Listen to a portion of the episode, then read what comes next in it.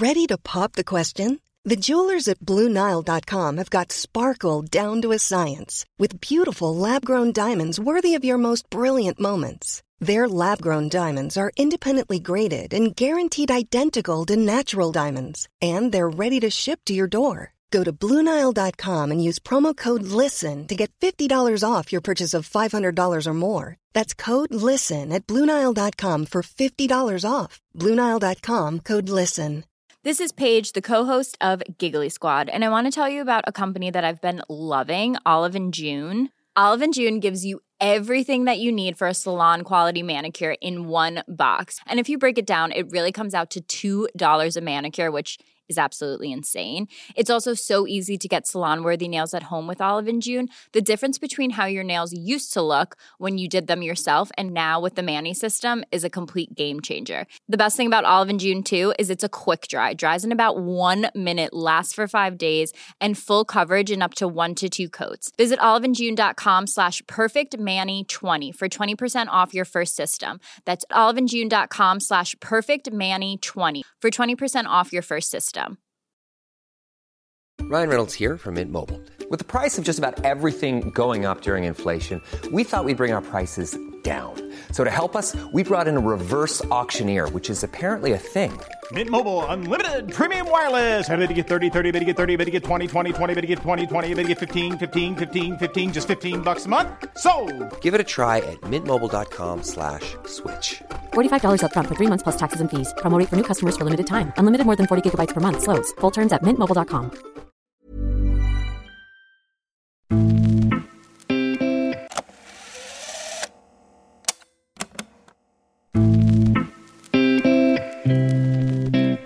Andreas Alm har alltid varit en tränare som lite gått sin egen väg. Förra året romandebuterade Odense-tränaren med boken En av 11. När vi träffades för en poddintervju våren 2022 talade Alm om vad som fick honom att skriva boken, om varför han valde romanformat, om mörkret med hat och hot som finns kring fotbollen, om attacken med 6 liter kackerlackor mot en tränares hem i boken gäller honom. Om han, precis som huvudpersonen i boken, skaffat pistol för att skydda sig. Om påtryckningar från den sportsliga ledningen och om maktspelet när man är huvudtränare i en stor klubb. Alm berättade också om det hårda trycket på unga spelare som förstör karriären. Om att han älskar fotbollen trots visst mörker. Om att jobba med Björn Wesström igen trots att han sparkade Alm. Om lättnaden att som tränare slippa agentvärlden. Om att han blivit bra på att satsa på unga spelare. Om känslorna när han ser Robin Quaison och Alexander Isak representera Sverige.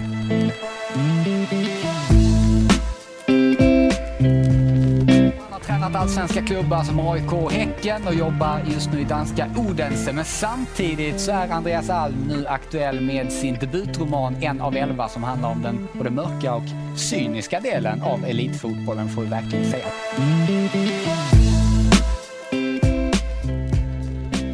Andreas Alm är för de flesta känd som en mångårig allsvensk tränare i AIK, BK och Häcken och har ju även ett förflutet som spelare, men idag coachar han danska Odense.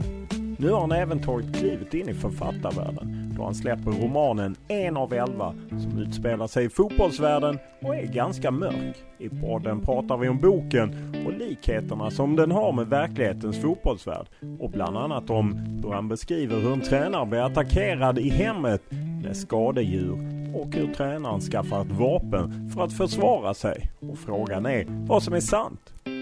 Jag märker när jag skriver, min fantasi är ganska begränsad. Så jag håller mig tätt på det som har skett och sen så kan jag utifrån det leka till viss del med att kombinera saker, andra saker som har skett. Men just precis den scenen ligger inte långt från verkligheten, nej. Och vi pratar om fler av fotbollens baksidor, som att unga talanger kan krokna av omgivningens höga förväntningar. Där konkurrensen mellan spelare kan få dem att må dåligt psykiskt och där tränarna lever under en hård press från flera olika håll. Det är en skarp miljö att vara fotbollstränare, så är det ju. Det finns hot och hat eller hot runt dig ständigt. Det räcker med att du är på en match så får du förmodligen höra ett och annat som normalt sett inte är okej. Dessutom talar vi om det som har blivit Andreas Alms kännetecken som tränare, att satsa på unga spelare som kan utvecklas. Något som ledde till att bland annat Robin Quaison och Alexander Isak slog igenom i AIK under Alms tid som tränare. Så det har blivit någonstans, det har blivit min USP på något sätt. Och du undrar varför det är så. Jag upplever att när spelaren som kommer från egen akademin, det räcker också med en ung spelare, måste inte vara från egen, men när den bidrar till matchen och till seger och till mål och framgång, så ger det någonting annat. Det ger någonting, och framförallt när den är från egen akademin, för där sitter de här på läktaren som har fostrat dem, och det finns en stolthet i, kanske på ön eller i byn eller i staden. Det är någonting annat, och det triggar mig nog oerhört. Det kan vara från min tid i Eskilstuna, det kan vara det, men det triggar mig oerhört. Podden är naturligtvis mer än så här. Vi pratar om att han aktivt hållit sig borta från agentdelen av fotbollsjobbet, om den press och påverkan som dagens unga talanger utsätts för, om att påverkas uppifrån som tränare, och att han nu återfått Björn Wesström som chef, en av dem som var inblandad när Alm fick sparken av AIK. Men som vanligt börjar vi podden med en faktaruta.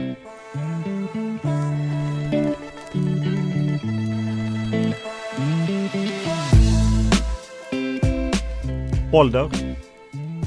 Ja, jag ska närma mig 50, men hinner bli 49 först. Bor i Odense med familjen kvar i Landvetter. Familj? Ja.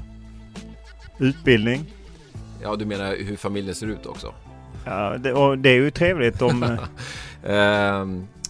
fru Cecilia, och sedan barnen Elias, Alice som är myndiga, och sen Signe då som är 11 år. Utbildning? Gymnasial utbildning, ett extra år på gymnasiet som var medieinriktat, men ingen mer än så. Lön? Ja, i danska kronor numera då. Utbildning där tänker jag, då måste man ju ha pro-license. Så att den har jag faktiskt tagit också. Men ja, lön i danska kronor. Som är bra då helt enkelt. Ja, i Danmark hamnar du på sån forskarordning. Så då är det en miniminivå du måste ha för att få den. Så att den är, absolut, jag har alltid tyckt att mina löner som fotbollstränare är bra. Det är ett privilegium att få betalt för att vara fotbollstränare. Vad kör du? Jag har kört en mässa på sistone, men jag ska lämna tillbaka det. Jag är otroligt obekväm, att inte för att det är en dålig bil på något sätt, men det är inte jag riktigt. Så jag lämnar tillbaka den imorgon och går till cykel ett par veckor. Vad läser du? Just nu läser jag Britt Bennett, hennes senaste på engelska, The Vanishing Half. Ja. Vad tittar du på? Tittar lite serier här. Jag har faktiskt varit på HBO på senaste när jag hinner med det, så mest på den faktiskt. Vad lyssnar du på? Jag får ju en sån här release radar update varje fredag, så den lyssnar jag nog mest på, försöka hitta någonting nytt, men algoritmen sänder mig in i samma spår hela tiden, eftersom den vet vad jag redan har gillat. Så att, men det har varit lite, på senare tid har jag lyssnat på Future Island, både gammalt och nytt. Vad spelar du på? Jag har inget instrument. Och ingen betting heller. Så att jag vet inte vad jag spelar på. På andra känslor, inte det heller så mycket. Vad skulle du klassa som din största upplevelse i fotbollssammanhang?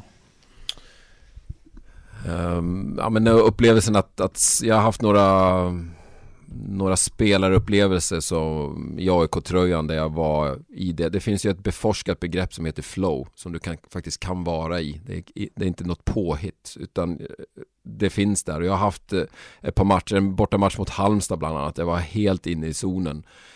Det betyder inte att jag var fantastisk alltid i varje sekund i matchen, men jag bara kände mig helt uppslukad av matchen. Det skedde ett par gånger på Råsund också, så att de tillfällena är otroliga. Det är lite grann dit man gärna vill ta sina spelare idag som tränare. Vad skulle du klassa som din främsta merit?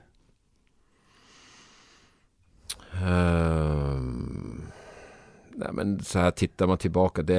tycker någonstans att kryssa boxen i att jag fick möjlighet att spela Allsvenskan, att jag har haft möjlighet att vara tränare i Allsvenskan. Ja, nu också författat 1 och 2 böcker, alltså det blir sån helhetssaker. Sen meriter i sig, det är väl svårt att säga vad enskilt är, som det är medalj eller vad det är, men just det där att klara av att göra vissa saker på elitnivå, det tycker jag är kul. Vem var din idol när du var liten? Som fotbollsspelare så var liksom ögonen följde på Maradona. Det gick inte att se på matcher där han var med i utan att fastna på honom. Så att det var stort. Men sen hade jag ganska många hockeykrigare uppe i Luleå Hockey som jag hade som mer idoler. Det var mina riddare. Vilket är ditt favoritlag och varför? Favoritlag? Jag har väl inte varit... Det är Luleå Hockey var de som jag har följt om att ta en liksom, som favoritlag där jag kunna kalla mig supporter. Sen är det klart att de åren i AIK som spelare och tränare har gjort att jag tycker att det är ett lag och en klubb som passar min mentalitet. Vilken är den bästa tröja du bytt till dig? Jag är dålig på jag köpte Niklas Backman bytte till sig Tossic-tröjan när vi slog CSKA borta och gick till Europa League-gruppspel. Och då köpte jag den tröjan av Backman när man blev dyr som fan, tyckte jag. Vad betalade du? Ja, det var flera tusen i alla fall. Så den bytte jag, för jag ville ha något minne därifrån. Och så den var ju jäkla liten i formen. Han är en liten spelare, eller var en liten spelare. Han kanske spelar fortfarande. Så att det är den som jag har bytt till mig. Sen har jag behållit lite tröjor genom karriären mer än att jag har bytt till mig faktiskt. Vilken regel hade du velat ändra på i fotboll?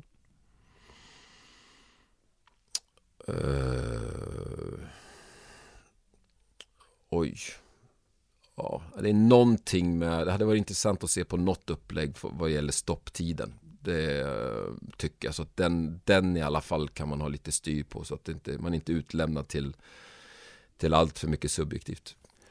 Vem är den bästa du antingen spelat med eller emot? Det var Novakovic. Helt annan nivå på det intellektuella på planen och utförandet än det jag varit med om i övrigt. Vem är din förebild som tränare? Det är den som jag tagit mest intryck av, som jag inte haft själv som tränare, men att stå på aktier har en stor impact på mig, det är helt klart så. Men i övrigt så är det nog Nilsson i Eggen, där jag snabbt fick till mig hans litteratur men också hans sätt att vara. Också haft möjligheten att träffa honom. Nu gick han ur tiden, gick bort här nyligen tyvärr, men han har varit en inspiration definitivt. Sen har ju han i sig har han Rinus Mitchell som sin förebild, så att det går ju ganska, det finns ju, jag ska inte säga att jag är i rakt nedstigande led där här från Eggen, men jag har i alla fall följt honom. Om du tvingas välja ett nytt yrke, vad blir det? Jag hade sagt journalist tidigare, absolut. Men nu vette fasen alltså. Det verkar vara hårt att vara journalist idag.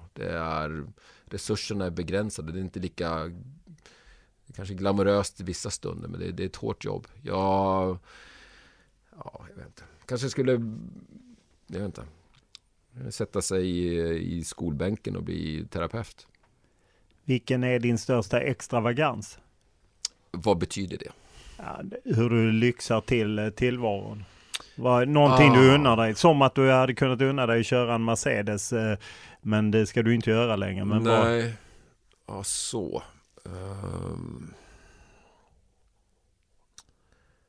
Nej, men jag är nog på ganska så mainstream på mycket. Jag kan lägga pengar på kläder om det är någonting jag behöver, men det är inte så att jag följer mode på det intensiva sättet som jag tycker andra gör bättre. Jag har nog köpt lite för dyr glass, gelato, genom åren. Det är väl en extravagans, men det är också avtaget lite grann. Så att jag skulle nog vilja säga att jag skulle behöva skaffa mig ny. ny van eller ovan eller något extravagant för att klara nästa 50 år. Hur är du som bilförare? Jag var en period dålig på att låta telefonen ligga, men efter många nyårslöften på att låta bli den så tycker jag att jag är bättre på det, och jag kör tycker jag bättre i Danmark än vad jag gjorde i Sverige. De bevakar mera vägarna, så att nu tycker jag att jag har alltid kört tillräckligt bra, men jag tycker jag kör klart bättre nu. Vid vilka tillfällen ljuger du? Ja, men jag tror alla de här vita lögnerna som har, ibland ljuger man för att det inte ska bli obekvämt för andra eller och så vidare, så att det händer nog att man är skyldig till både små och stora lögner genom livet, men det är väl många gånger, om jag ljuger så är det väl troligtvis, om det är en stor lögn så är det troligtvis en försvarsmekanism. Så. Om vi tar bort idrott och hälsa eller gymnastik som det hette på min tid, vad var du bäst på i skolan? Jag hade 3 i betyg i idrott. Du trodde att jag hade 5, men jag hade 3. Ja, det är en slentrianmässig inför. Ja, jag förstår det. De flesta idrottare är bra där, men kanske svaga. Jag var faktiskt rätt bra på svenska. När var du riktigt lycklig senast?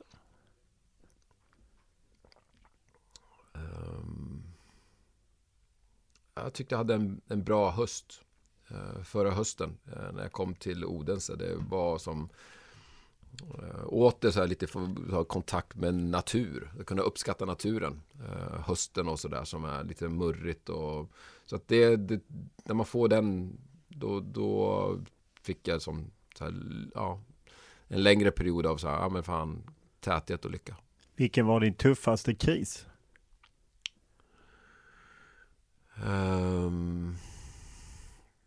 Ja, det finns ju många på vägen. Jag tyckte att faktiskt, jag vet inte om det är en kris, men jag tyckte pandemiåret som tränare var ganska tufft.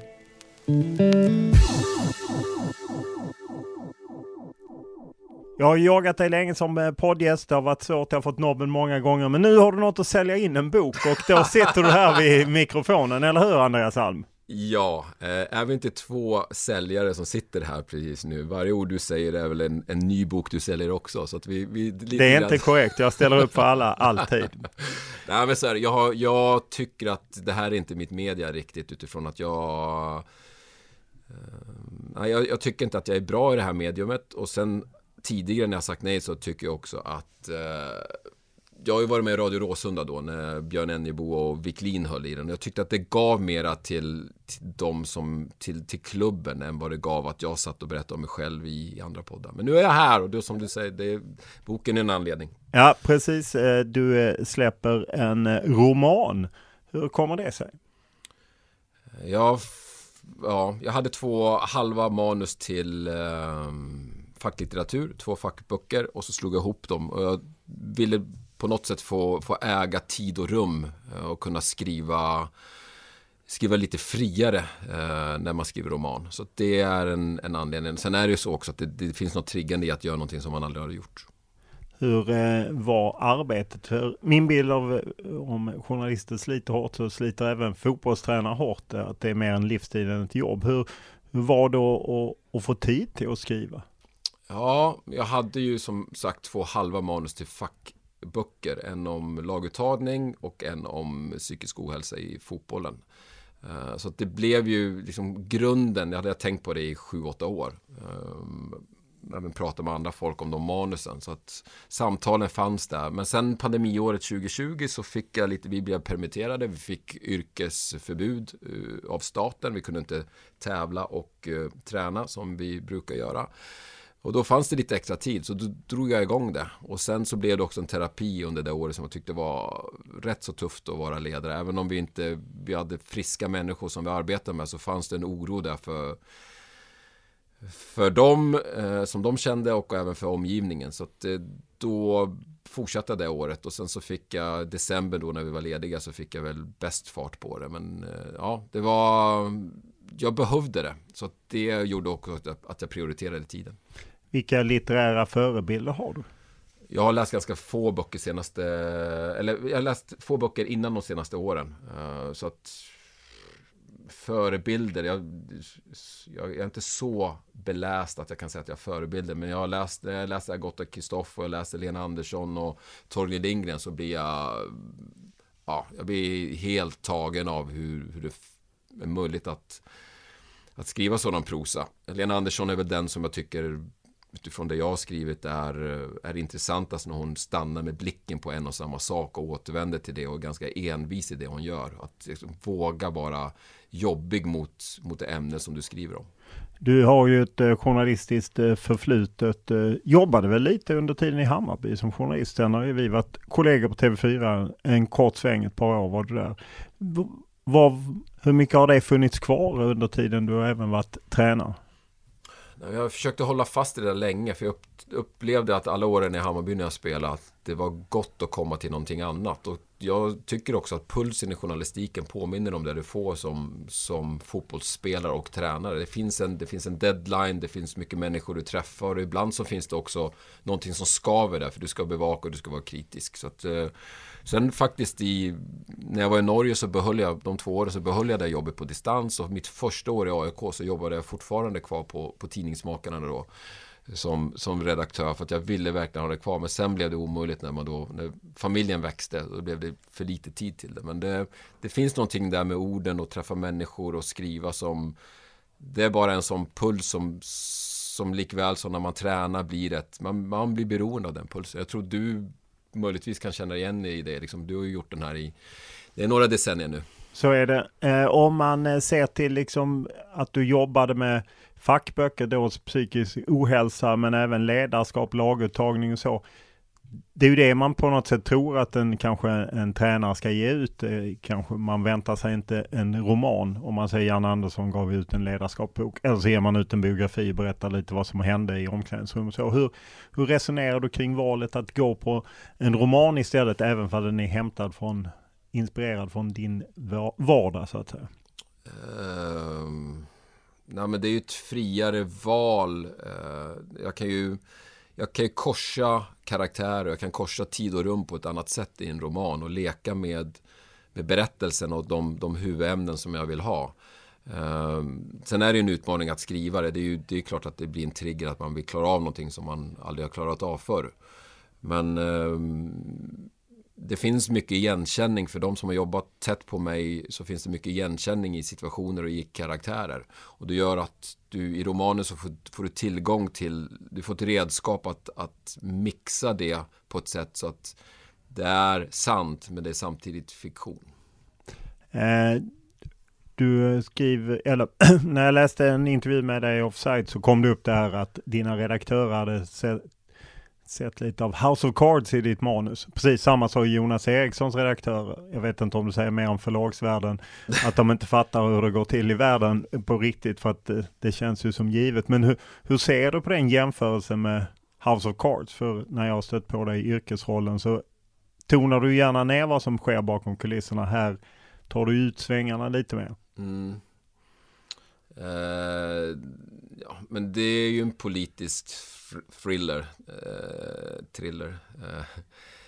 Så att det stämmer ju. Och det jag tror är liknelsen med tv-serien då, det är intensiteten i händelserna. Att det sker någonting, men det finns olika plan. Att det finns konflikter och det finns ett maxspel som pågår på olika plan. Så att det hela tiden finns där, och så är det också i mitt dagliga liv. Det är precis det som sker. Sen är det ju inte, det är ju många gånger då hänvisar man ju till att det är någonting som vi löser internt och så vidare, och det är inte alltid så tillgängligt för journalister direkt ifrån tränaren. Sen har ni andra källor till att få sån kunskap, men det är ju att skriva roman och att vara tränare, det är ju två olika roller, och det är det som du också förklarar här för mig nu.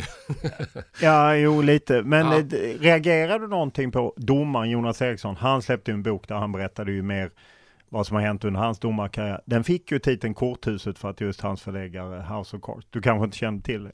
Ja, men jag har sett titeln. Jag visste inte att det var just den serien också som det refererade till. Jag trodde mer att det var en ordlek med att han har röda och gula kort, att det liksom tangerade det. Men okej. Jag har inte läst. Jag har hört lite grann av boken, men jag har inte läst den. Jag vet inte om den är uppbyggd på samma sätt. Här var det är ju ingen roman, så nej, att det precis. Skiljer sig. Så här är väl mer att berättelsen att vi...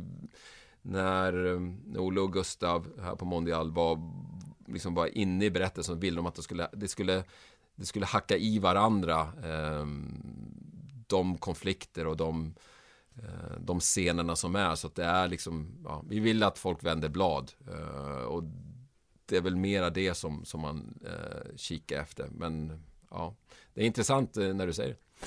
Jag har ju läst din bok också, och det är ju miljö man känner igen ju på många sätt. Och om vi börjar där, hur mycket liksom, det inleds ju med en speciell scen, huvudpersonen som är en tränare blir utsatt med sin flickvän för en rätt, det hälls in en massa kackerlackor, om det var 8 liter, jag kommer inte ihåg den exakta. Vad är sant? Ja, och det här är ju fördelen. Det är inte bara en fördel att skriva en roman där man kan leka med tid och rum, utan fördelen är ju också nu att jag kan svara på samma sätt. Det vill säga, det blir lite undvikande, men jag märker när jag skriver, min fantasi är ganska begränsad, så jag håller mig tätt på det som har skett, och sen så kan jag utifrån det leka till viss del med att kombinera andra saker som har skett, men just precis den scenen ligger inte långt från verkligheten, nej. Hur var det? Att skriva den scenen? Nej, hur var den? Hur uppleva den scenen? Ja, och dit vill jag ju inte gå på någonting som är i boken egentligen, utan jag tycker det förtar väldigt mycket när läsaren får boken i handen. Det finns igenkänning, det finns människor som kommer känna igen karaktärer och även andra scener, men jag vill gärna att man får ta med sig sin erfarenhet och sina tankar till de scenerna som man läser, så att det skulle kännas som en liten buzzkill att ta livet av vissa scener. Men i boken, det går ju ändå inte att komma ifrån. Jag menar, du har ju skrivit boken, du säger själv att du har begränsad fantasi. Tränaren i boken köper ju han beställer en startpistol som han ska borra upp för han ska skydda sig själv. Det är ju svårt att inte hamna där, att ställa. Jag menar, du har varit tränare i AIK många år, i Vejle, i Häcken och nu i Odense. Det är ju svårt ändå att inte hamna i det där, att undra hur var det liksom, att upplevas den typen, om vi inte hänger oss fast vid startpistolen eller kackerlackan. Men hur var det att uppleva det trycket? Det är en skarp miljö att vara fotbollstränare. Så är det ju. Det finns hot och hat, eller hot runt dig ständigt. Det räcker med att du är på en match, så får du förmodligen höra ett och annat som normalt sett inte är okej. Men jag vet inte. Tyvärr är det väl så att vi tränare också anpassar oss till det. Acceptera det till en kanske större grad än vi borde göra. Men jag tycker att det är svårt det där, för att det är ju, vi är ju också ett snitt av ett samhälle där det är mycket... Jag tycker det blir väldigt stora frågor när jag försöker mer hantera utifrån min situation, att jag kan genomföra mitt jobb. Men jag är också uppmuntrad till att ständigt, vad det gäller sånt som är svårt, att ha dialog med både med inom maktspelet som kan ske i en klubb, men också med de som påverkar maktspelet och som, där det finns ett tryck. Om du nu pratar om supporter, om du pratar om en styrelse, om du pratar om mina chefer eller mina spelare, eller media för den delen. För att det är klart att alla har en roll och alla vet lite grann hur spelet fungerar. Jag tror det behövs teflon och kevlar för att inte förgås i det, för att kunna vara tränare länge i elitfotbollen i Europa, skulle jag säga, eller i världen överhuvudtaget. Hur påverkade din familj? familjen lever nog i en medvetenhet som det finns ju lite grann med Josef, som är då en av huvudkaraktärerna som är tränare i boken, att han har ju en episod där han försöker förbereda sin familj på vad som kan ske när man är i en stor klubb utifrån hot och hat. Och han misslyckas väl till viss del med det. Och det är svårt att förbereda människor på saker som sker, för att det är svårt att förbereda på saker som du aldrig varit med om. Och det är samma sak för en familj. Så du kan vilja göra dem gott, men det är inte säkert att det räcker till ifall att det, eller när det sker någonting. Om man ser till just det här att det blir lätt att man spelar sarg ut i den här frågan, för man på något sätt... Du säger ja, jag gör det nu. Ja, jag gör det tydligt nu. Men det är ju två anledningar. Dels så är det ju mitt privatliv. Dels så är det ju också mina tidigare arbetsgivare. Och sen dels så är det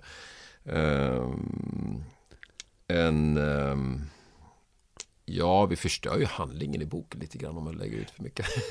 Alltså upplösningen, det blir lite så att vi... Ja, fast det går vi inte. Jag kommer inte... Nej. Som sagt, är man intresserad av fotbollens värld och så är det väl värd att läsa på det sättet, för man får inblickar. Men jag vill inte förstöra handlingen, och tror jag inte man gör heller, utan jag vill mer lyfta frågan till någonting lite större.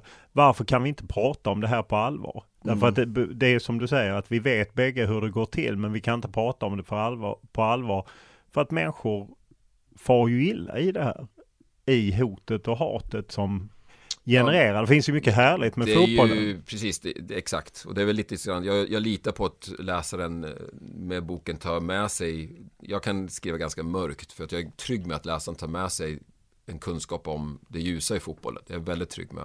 Men jag tror också, när du och jag sitter så här, jag tror att en anledning till att jag inte vill göra poddar tidigare, jag tycker att det handlar väldigt mycket på mig som person i fokus. Och om jag säger någonting utifrån det jag har upplevt och inte refererar till, inte pratar om ett större sammanhang som finns i boken, så hamnar det återigen på mig. Och jag är så lagom intresserad. Det är inte för att jag är rädd för det. Jag är bara så här, jag är rätt så ointresserad av mig på det sättet. Jag är mer intresserad av fenomenet och att få ett samtal med andra. Så fort jag beskriver vad jag varit med om, så ska jag förklara för andra. Det är som att jag skulle skriva en biografi istället för en roman. Jag vill inte berätta för andra vad utan jag vill bjuda in till så att fler kan delta i samtalet, så jag får del av andras erfarenhet och tankar också. Så det är lite där jag är, att därför man, när jag i rollen som tränare, så blir jag ju mera vad som är viktigt för klubben, så vi liksom kan komma vidare. Där har jag en annan roll. Men här som författare så blir det ju... Nej, jag talar gärna om boken, men jag tycker att jag vill hålla det ifrån mig lite grann. När du skriver storklubb så är det ju svårt att runda AIK, eftersom du har så ett långt förflutet i AIK, både som spelare och ledare. Så ja. Mycket blir ju klistrat på AIK, vare sig du vill eller hej, eller hur? Så är det ju. Samtidigt ska jag också säga att vi är ju många som genom åren har jobbat tillsammans och har varit i andra klubbar. Det är också så att jag har träffat andra tränare under åren, så att, och även i andra länder. Så det är klart att erfarenheterna utav vad som sker och också det här pågående samtal runt laguttagningarna, runt hur man mår, runt hur man hanterar spelare som har det jobbigt, som kanske är nära att bryta ihop och andra saker. Allt det här svåra, så är ju... Det är ju jag som har skrivit boken, men jag har också fått mycket av den kunskapen och inspirationen via samtal. Är det någonting som man glömmer bort ibland när man är tillsammans med sitt ledarteam som händer, det är faktiskt att mellan de här laguttagningarna och det taktiska, så talar du ganska mycket om livet med dina närmaste. Och det är också en sån del som som är det fina med att vara ledare och spela, att du får vänner och du har möjlighet att tala om... Är det en pandemi eller är det ett krig eller något sånt, så har du möjlighet att tala om de sakerna på så mellanmänskligt. För alla lyssnare ska det vara klart att du och jag är ju garanterat ensam att det finns mycket positivt kring fotbollen. Den större delen, så att säga. Men jag pratade lite med din förläggare innan vi satt oss här, så sa han att men det var lite tal om att man kanske kunde prata med fotbollsförbundet, men innehållet kanske var lite för skarpt för fotbollsförbundet. Tror du att det finns ett problem, liksom just det här att man från fotbollens sida gärna vill lyfta fram de bra sidorna, men inte vill exponera det som eventuellt är negativt, om det nu är 10% eller 2%? Jag tror det är väldigt, jag tycker många gånger för mig också att det är svårt att reda ut vad som är det positiva och det negativa. För det finns, den moderna fotbollen är ju generellt sett någonting som vi i alla fall, vi ser att en industri och uttalar lite negativt om det. Men samtidigt är det ju också det som har gjort att fotbollen har vuxit på många sätt. Så att den omoderna fotbollen, den gamla fotbollen går ju hand i hand med den moderna. Det går som inte att skiljas åt. Den blir ju en koloss som rör sig framåt. Och jag tycker att det är fair att man lyfter dem. Alltså oavsett hur den kolossen ser ut som 20 år så kommer det finnas problem. För att vi är ju, fotbollen är alltid en skildring av samhället också. Men jag tycker inte det är fel på något sätt att man lyfter det mörka. För det mörka till exempel om du tar påverkan på matcher, påverkar resultat. Det är så i grunden förödande för fotbollen om det får fäste ännu mera. Så att det tycker jag, det måste ju fram upp i ljuset. Men det finns, där tycker jag att, jag kan inte berätta vad fotbollsförbundet har för roll, men jag förstår ju deras tanke med att också att vara motpol. Om någon säger någonting negativt så kan det finnas en grund till att säga någonting som också är positivt. För att du vet att negativa nyheter, det blir lite fler klick. Det bränner till lite extra i folk. Och då, alla har sina roller. Men jag tycker också att ibland så, om det är svenska elitfotbollen och svenska fotbollsförbundet, så kan man också vara kritisk utifrån det man gör. Men det är... Jag hör ju ibland när du säger att det är för slutet. Och att det bara är negativt med det. Jag tycker också att det finns en yrkesstolthet i att hantera saker internt. Det är inte bara negativt i det, utan det är också så, om det skulle vara tvärtom så finns det stora negativa sidor med det också. Som läcker eller att man talar för mycket innan man har... För att förhoppningsvis är vi som är i fotbollen är professionella och kan hantera det. Men, så att det hör ju på mig när jag försöker liksom reda ut det, att jag reder inte ut utan jag liksom rör ihop det ännu mera istället. Men det är komplext och det är väl det enkla svaret. En annan händelse är ju en spelare som verkar skadad när han spelar på flit på träning. Hur ofta händer det?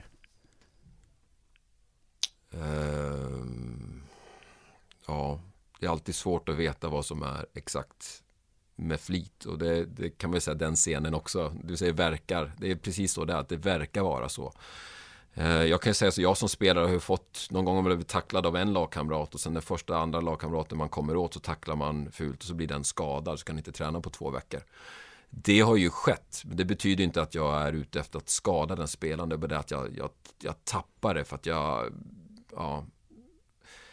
det är ju tillåtet att tackla i fotboll. Det är bara det att i träning så finns det inga röda eller gula kort, utan då gör man det. Och sen så får man hantera därifrån och be om ursäkt. Men det sker absolut. Det sker att folk rycker ihop på träning också. Jag har inte varit med om någon som har haft en plan på att gå ut på träningen och skada någon. Det har jag aldrig varit med om. Du sa tidigare att du hade dålig fantasi, men det är ju en härlig värld, eller en fascinerande värld som man följer, där det är ju mycket mer än bara speltid, det är pengar, framgång, och jag menar, i den här, en av huvudpersonerna har ju både en flickvän och en mamma som ligger på. Hur vanligt är det att du känner av sånt som tränare? Jag tycker att det är otroligt påtagligt för mig som tränare att en spelare har en spelare som är i åldern 18 så kanske han har en distriktsförbundskapten och en förbundskapten och en tränare och 3 assisterande tränare, och sen har han föräldrar, flickvän, kompisar, agent. Alltså det är mycket input, och ibland undrar hur spelarna ska kunna reda ut det här och fortfarande hitta en väg framåt själv. Jag tror jag någon säsong har sagt åt spelarna att okej, fine om ni tittar i telefonen när ni kommer in i paus eller efter matchen. Men framförallt efter matchen, så att försök själva sitta 5 minuter och tänka själva, så att ni har en åsikt om vad ni presterar, så att det fäster er själva först innan ni tar intryck från andra. Och sen därtill har jag inte ens nämnt sociala medier. Så att det finns att du först får någon form av stabilitet i din karaktär själv som du kan använda tillsammans med andra som ett gott redskap, istället för att de sliter isär dig innan du vet vem du är. Hur negativt kan det vara för talanger? Det är förödande. Alltså det kan vara slutet på en karriär innan den har börjat. Hur många har du sett som har gått under på det sättet? Det är svårt att säga vem som går under precis på det sättet, men att påverkan utifrån, och nu har jag inte ens nämnt kraven på en själv, för att de kraven är också enorma, som kan växa från andra. Det kan bli som en synergi som blir en negativ spiral. Men det är många som ibland kanske har svårt att hantera sin frustration utifrån om allting inte går. Det går inte rakt uppåt hela tiden, utan det gäller att ha resiliens, som det heter på idrottspsykologiskt språk, när motgången kommer. Motståndskraft skulle jag säga. Ja, det är väl en bra översättning, men ja, jag använder termen som finns beforskad utifrån att jag tycker den också är bra. Ja. Du nämner ju även agenter, agentnätverk, beskriver just ett nätverk, och där har en högre upp i agentnätverket figurerat i polisutredningar, matchfixning, spelaraffärer. Det är ju någonting vi hör mer och mer om, både från polis och även andra. Hur upplever du det från tränarhåll, och liksom att det har blivit vanligare med påverkan från nätverk, och att de har samröre med fler sidor om bara sälja spelare? Jag ser ju vilka som är agenter, och jag hör ju, som tränare får du ju information från polis och även från dina chefer. Däremot jag som tränare, jag har ju valt att håller mig väldigt långt ifrån spelarrekrytering överhuvudtaget. Det är ju väldigt... Ja, helst vill man ju ha kontakt med tränaren många gånger som agent, men det är inte många agenter som har kontakt med mig. Har jag kontakt med någon agent så är det utifrån andra perspektiv och andra intressen än specifika spelare. Så att jag har faktiskt levt ganska långt ifrån det där. Men jag är inte naiv, utan jag hör ju vad andra säger. Men, vilken fara är detta för fotbollen? Ja, det är ju det är nästan så att det ska vara tyst när du har ställt den frågan. För att den svarar nästan på sig själv. Det är klart att all påverkan utifrån som är negativt, eller som, alltså ordet kriminalitet säger sig självt. Det funkar ju inte i samband med någonting om det ska bli bra. Hur ofta har du ändå stött på det i de miljöer du befunnit dig, trots att du lite hållit dig undan? Ja, men jag hör ju om exempel på det. Sen är det så att jag är ju på den distansen att jag utreder det aldrig så långt att jag vet om det till slut verkligen är så. Och det är väl lite grann så jag upplever också de som bevakat. Kommer ganska tätt på. Men det är inte så att man alltid kommer så tätt på att det verkligen är bevisat. Så att jag får hålla mig där också. Att ju fler gånger du hör det, desto mer kan du anta att det finns någonting. Men ja, jag är för långt ifrån i det i min vardag.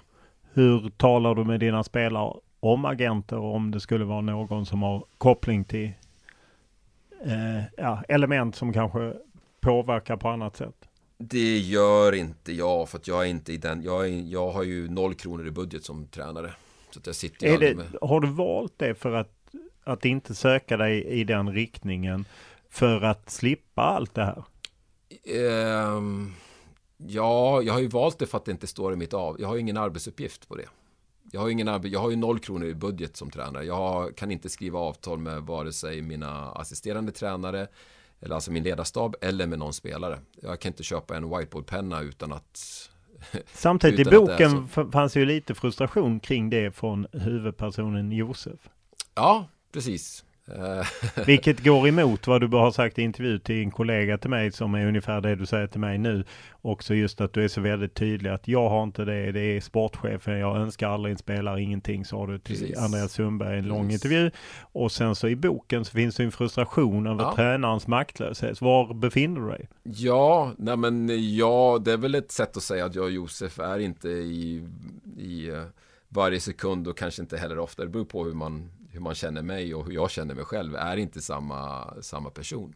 Men det kan ju vara så att jag största delen av mitt liv inte tycker att det är en frustration. Men om jag känner den frustrationen vid ett tillfälle, så kan ju förstå hur den artar sig och hur den kan finnas i andra i alla fall. Så att jag tror inte man måste vara på ett visst sätt för att alltså det är någon form av empati att förstå hur andra kan känna eller hur en situation kan vara. I boken, utan att gå liksom för mycket, men det blir ju en situation där tränaren sätts under tryck av klubben, att man väldigt gärna vill spela en spelare för att man vill sälja, och huvudpersonerna i klubbens ledning, sportchef, ordförande, de skiter helt enkelt i hur spelaren tycker och tänker och skiter lite i hur tränaren tänker och tänker, för de tänker på sig. Hur vanligt är det här?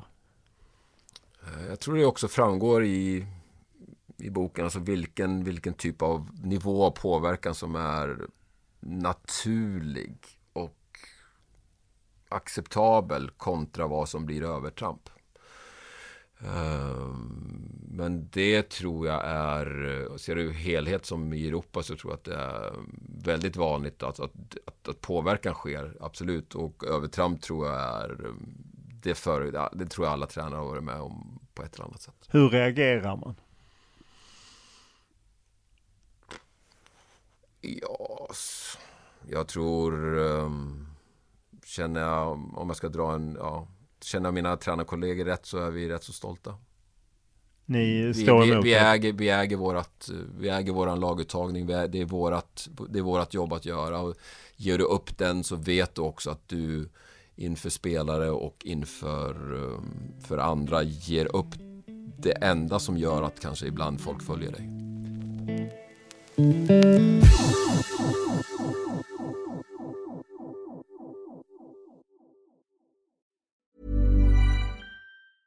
A lot can happen in 3 years, like a chatbot may be your new best friend. But what won't change? Needing health insurance. United Healthcare Tri-Term Medical Plans, underwritten by Golden Rule Insurance Company, offer flexible, budget-friendly coverage that lasts nearly 3 years in some states. Learn more at UH1.com. There's never been a faster or easier way to start your weight loss journey than with PlushCare.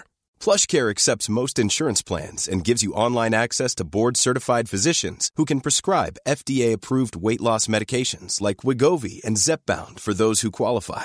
Take charge of your health and speak with a board-certified physician about a weight loss plan that's right for you. Get started today at PlushCare.com/weight-loss. That's PlushCare.com/weight-loss. PlushCare.com/weight-loss. Life is full of what-ifs, some awesome, like what if AI could fold your laundry? And some, well, less awesome, like what if you have unexpected medical costs? United Healthcare can help get you covered with Health Protector Guard fixed indemnity insurance plans. They supplement your primary plan to help you manage out-of-pocket costs. No deductibles, no enrollment periods, and especially no more what-ifs. Visit UH1.com to find the Health Protector Guard plan for you.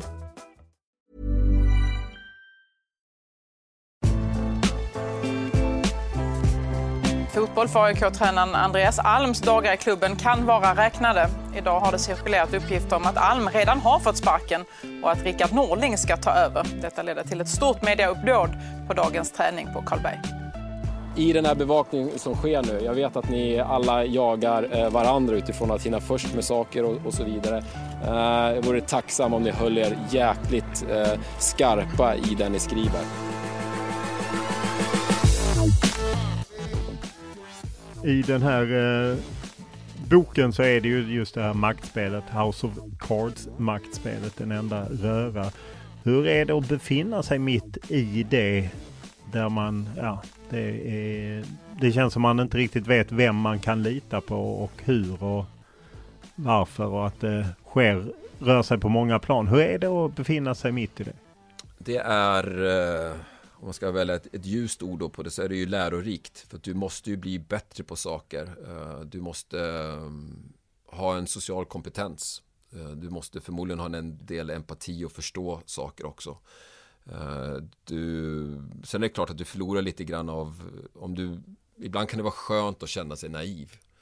Att få vara kvar i det oförstörda på något sätt. Men när du hamnar i maxspel många gånger och du blir utsatt för saker första gången, så kan du känna att du har tappat lite grann av dig själv och kanske din naiva syn på världen, men också ganska sån, kanske lite finare och vackrare syn på världen. det, när du fick sparken... Det gäller att inte bli bitter i det då, över tid. När du fick sparken i AIK, hur var det jämfört med just en sån här snurr? Nej, men där jag tycker någonstans att... Vad blev det en referens till boken? Eller? Ja, det är ja, men boken är ju... Jag kan göra det tankehoppet, det är fine. Jag tycker att allt tar sin tid. Och i de situationerna så är jag väldigt tätt på att se till att jag har en uppgift, den som fattar beslut om, de som fattar beslut, för det sker oftast i en ordning, den chef inte kan göra det sista, för det måste alltid vara en förtroendevald styrelse som också är med på det. Men i de leden, när de gör sina arbetsuppgifter, så tycker jag alltid att det är rätt. För att deras uppgift är att göra det bästa för klubben. Om det är det bästa för klubben så måste jag, utifrån hur jag ser på saker, tycka att det är rätt. Och det kan jag säger inte att jag gömmer mig i det, utan det är en förklaring till att så är det. Och då ska man gå vidare. Hur ofta har du blivit besviken på folk i ledande ställning? Jag upplever att när jag kom till AIK, tack vare Micke Stahre då, som var chefstränare när jag var assisterande, via Björn, Leffe Karlsson, Jens T. Andersson, många fler som jag jobbat tajt med, att vi fortsatte det som fanns där någonstans och fortsatte med det, att det finns det finns någonting förlåtande i verksamheten. AIK hade länge i Väsby som var andra chansen spelare, det vill säga förlåtande, om du inte hade lyckats först så fick du en andra chans. Och för att få fram det som då kallades lite som förortsspelare, vilket på ett sätt var Martin Mutumba var väldigt mycket det som utgjorde en förortsspelare för mig.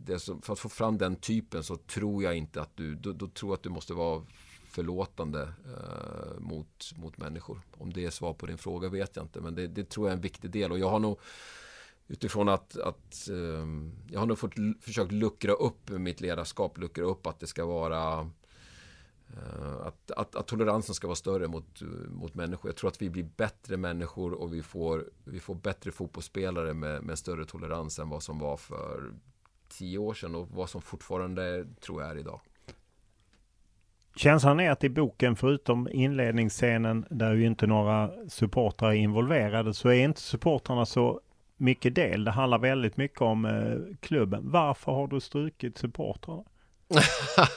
Du beskrev just att den inledande scenen var väldigt skarp på supporterna, så att den tycker jag är stark nog för att leva genom hela boken, för den tar sig upp också i slutet av boken. Absolut. Så att jag försöker på något sätt, det är medvetet, jag har valt att ta bort själva matchen, alltså fotbollsspelandet. Supporterna har jag på ett sätt reducerat, det finns på något ställe i boken, men på något sätt har jag bara liksom hamrat fast det till start med, så det finns det ska vara kalla kårar genom till slutet av boken. Jag har till viss del också lite grann tagit ut tränarens ledarteam och vänskapen mellan spelare lite grann. Det finns där, men jag har isolerat karaktärerna, spelaren Patrik och tränaren Josef väldigt mycket, så att så läsaren och jag kan fästa blicken på dem hårt. Och när det blir fler element in, så tycker jag att det blir en svårare berättelse för att kunna vända tillbaka till det som faktiskt är det jobbiga för dem. Nu ser jag på dina ögon att är det för att jag är rädd för hur supportrarna, att skriva om supportrarna och så vidare. Så att, då läser du dåligt mina ögon. Okej, det är fair. Det var mer en fråga.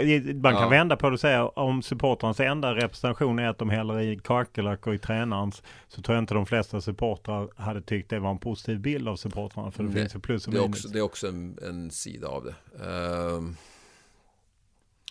Jag vill väl att det skaver i början av boken direkt, att det är någonting som finns där och som hela tiden finns med. Man undrar vad skedde och när är det här och hur mår tränarna av det här på vägen. Men jag vet inte. Jag skriver lite grann om villkorstrappan i ett parti i boken där jag tycker lite grann jag berör supportrarna och sådär också. Men... Ja, det är ju kritiskt mot att villkorstrappan är på något sätt viktigare än andra saker. ja, det finns mer. Eller hur? Ja. Nej, jag beskriver det som att supporten har en egen villkorstrappa. Ja, precis. Lite sån kanske ironiskt på något sätt. Men jag tycker att det är... Jag tycker fotbollen är ganska komplext. Och det jag beskriver är komplext. Och det har varit... jag har gärna tagit... såldrat ut vad jag vill fästa blicken på och vad jag hoppas att läsaren fäster blicken på. Och sen säger jag det igen, vad det gäller supporterkulturen och energin i den och glädjen i den, så är jag helt säker på att de som läser tar med sig den in. Jag behöver inte bistå med... Tänk att man alltid måste säkra upp med det. Jag jobbar ju dagligen med fotboll. Ja, jag vore ju idiot om jag jobbar med det om det vore mörka, tråkiga sidor. Ja, men det är det ju inte. Fotboll. Ja, precis. Men det är ju så typiskt att man måste säkra upp med det positiva. Strunt samma. Har du någon gång köpt en startpistol själv eller något annat vapen? Jag passar på den frågan för att så du slipper ha spoiler alert på rubriken inför avsnittet. Varför passar du på den frågan? Ja, det är väl... Ja, nej, jag tycker att det är... att passa ganska väl med att det finns en bok som folk inte har läst än. Så att jag... Ja, där är vi.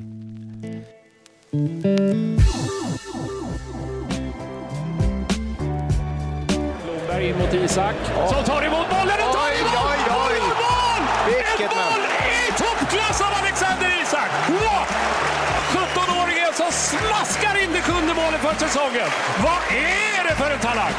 Ström, den här bollen är bra till Quaison till Isak. Och Quaison kommer målet! Där kommer målet! Robin Quaison!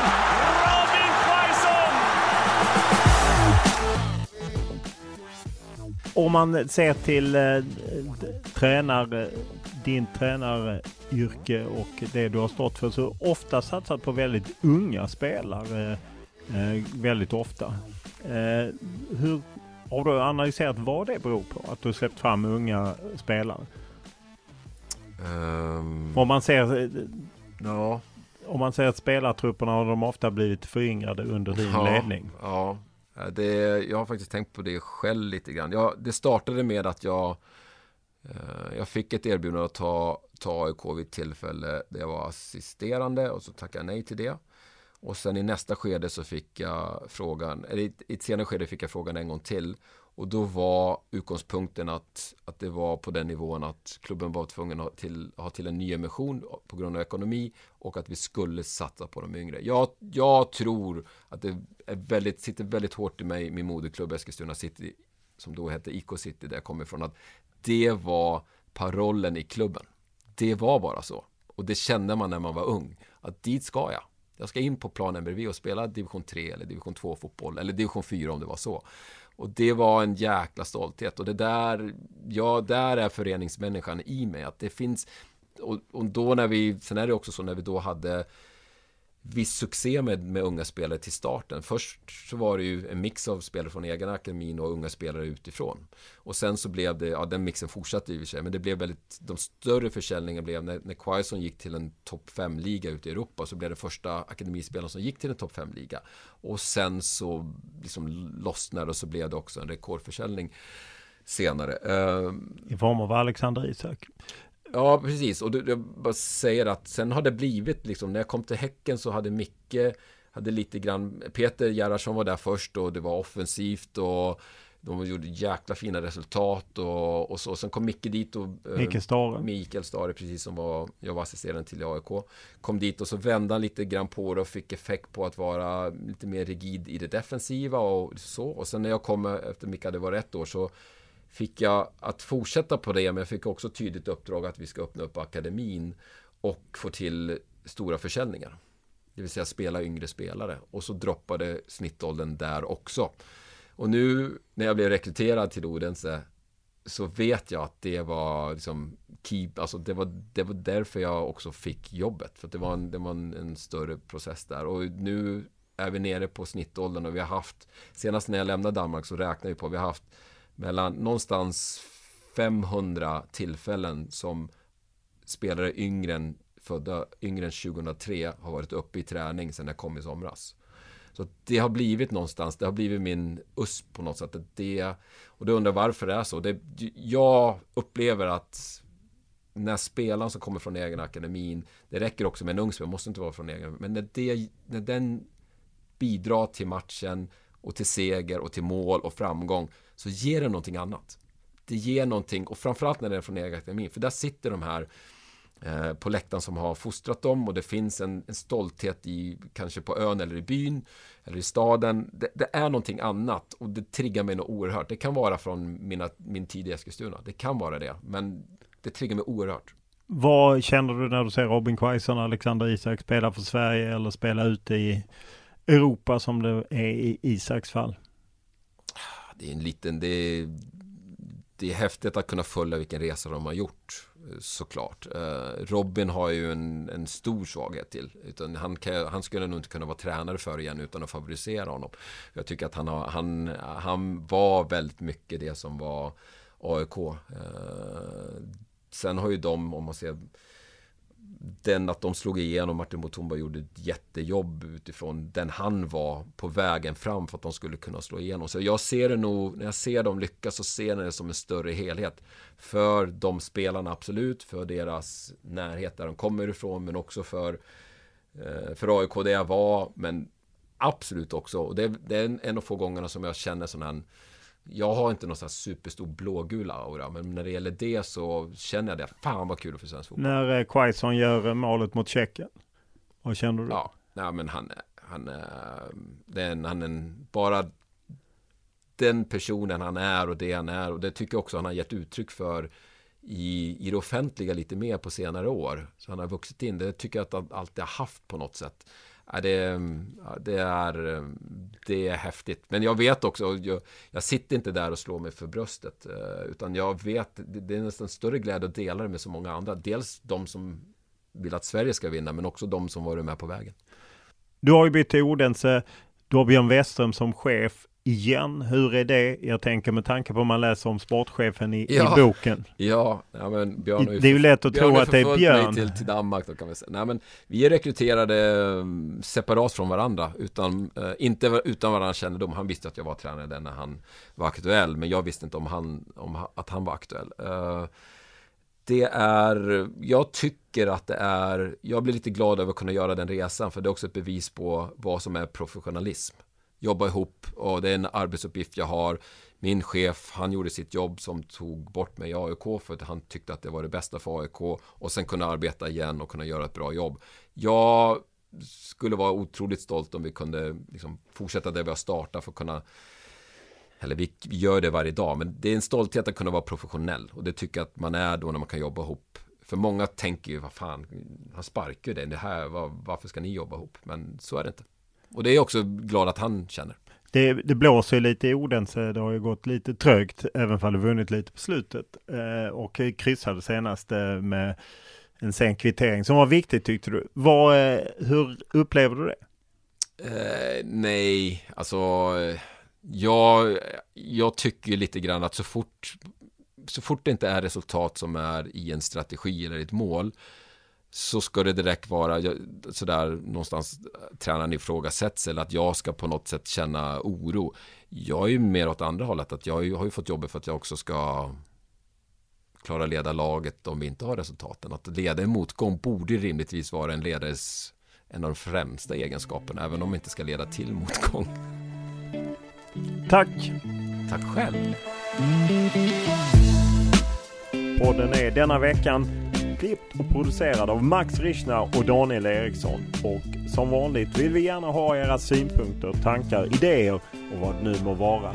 Enklast är alltid att mejla mig olof.lund@tv4.se eller skriva till mig på Instagram eller Twitter. Och då är det Olof Lund som gäller ett år. Stort tack för den här veckan.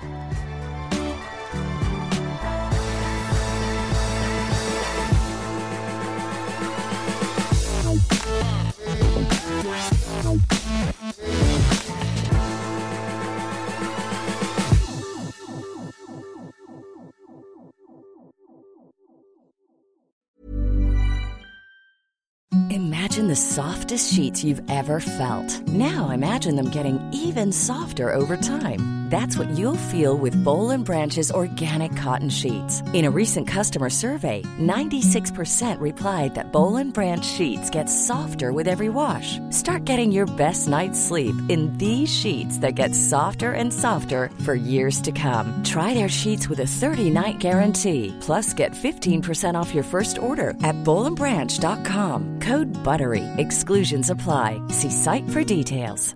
Even when we're on a budget, we still deserve nice things. Quince is a place to scoop up stunning high-end goods for 50 to 80% less than similar brands. They have buttery soft cashmere sweaters starting at $50, luxurious Italian leather bags, and so much more.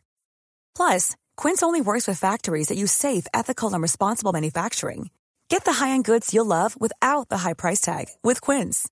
Go to quince.com/style for free shipping and 365-day returns. Mom deserves the best, and there's no better place to shop for Mother's Day than Whole Foods Market. They're your destination for unbeatable savings, from premium gifts to show-stopping flowers and irresistible desserts. Start by saving 33% with Prime on all body care and candles. Then get a 15-stem bunch of tulips for just $9.99 each with Prime. Round out Mom's menu with festive rosé, irresistible berry chantilly cake, and more special treats. Come celebrate Mother's Day at Whole Foods Market.